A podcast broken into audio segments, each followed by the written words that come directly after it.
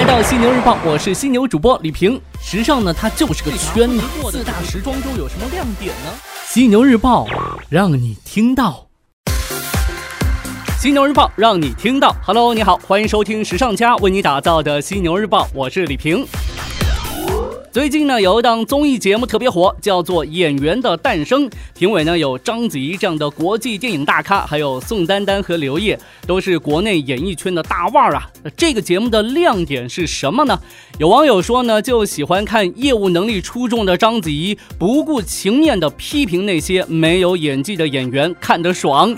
我就在想吧，咱们这个时尚圈整个设计师的诞生，然后呢，请一些像老佛爷这样的大咖来点评，场面应该也很激烈吧？您觉得呢？好的，来看到今天的节目内容，首先来说说这二零一八年的年度色彩。哎，您知道是哪种颜色吗？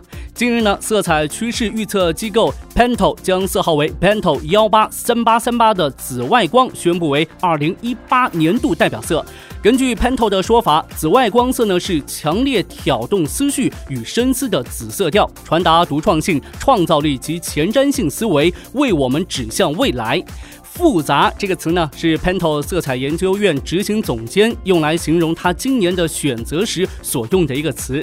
在接受《纽约时报》的采访时，他说：“它是所有颜色里最复杂的，因为它需要两个看似截然相反的色调——蓝色和红色，把它们结合在一块儿，创造出新的东西。” Pantone 从世纪之交开始发布年度流行色，而自从2016年 Pantone 有史以来首次把两种颜色选为年度色而引起广泛讨论之后呢，人们包括 Pantone 自己就越来越期待每年的颜色背后可以有更多含义，引起更多讨论。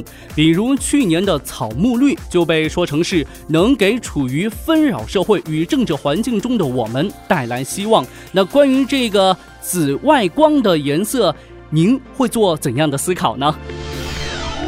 咱们再来看到各品牌的动态。首先来看到 Gucci，日前呢，Gucci 正式推出微信小程序，设有自我宣言、颜色的颜和选购礼品两个功能。自我宣言功能鼓励用户可以上传自拍照，通过添加 Gucci 图腾生成动态表情。那目前呢，Gucci 已经成为数字化程度最高的奢侈品牌了，在 L2 最新发布的奢侈品牌数字化指数榜单当中是名列第一。今年七月份呢，GUCCI 正式在中国官网推出在线选购服务之后，品牌第三季电商销售额录得三位数的强劲增幅，刺激母公司开云集团奢侈品部门电商销售额大涨百分之八十。对于数字化的运用，LV 呢也不示弱。为了迎接即将到来的圣诞季，LV 宣布与来自加州的 AI 创业公司 Mode AI 正式达成合作，面向美国用户启用 Facebook 聊天机器人的功能。那这个智能助手呢，可以帮助寻找产品的品类、展示品牌历史和秀场表现，以及为顾客提供产品保养的建议。咱们再来看到小鸟，小鸟最新的手工坊系列在德国汉堡港口旁的易北爱乐厅里举办。易北爱乐厅这一栋像海浪般起伏的建筑由赫尔佐格和德梅隆设计，他们同时呢也是北京鸟巢的设计者。易北爱乐厅建工耗时近十年，直到二零一七年一月才正式举行了开幕典礼。小鸟手工坊系列展示了各式各样的粗花泥套装，以及一系列港口边的水手形象。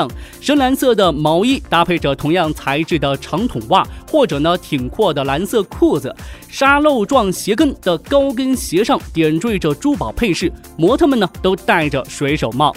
雪尼尔高级手工坊系列是专门为了展示旗下手工坊作品而设置的，每年十二月展示，每次呢选择一个城市来发布，已经在东京、纽约、蒙特卡罗、伦敦、莫斯科、上海、拜占庭、孟买、爱丁堡、达拉斯、萨尔茨堡、罗马、巴黎等地举办。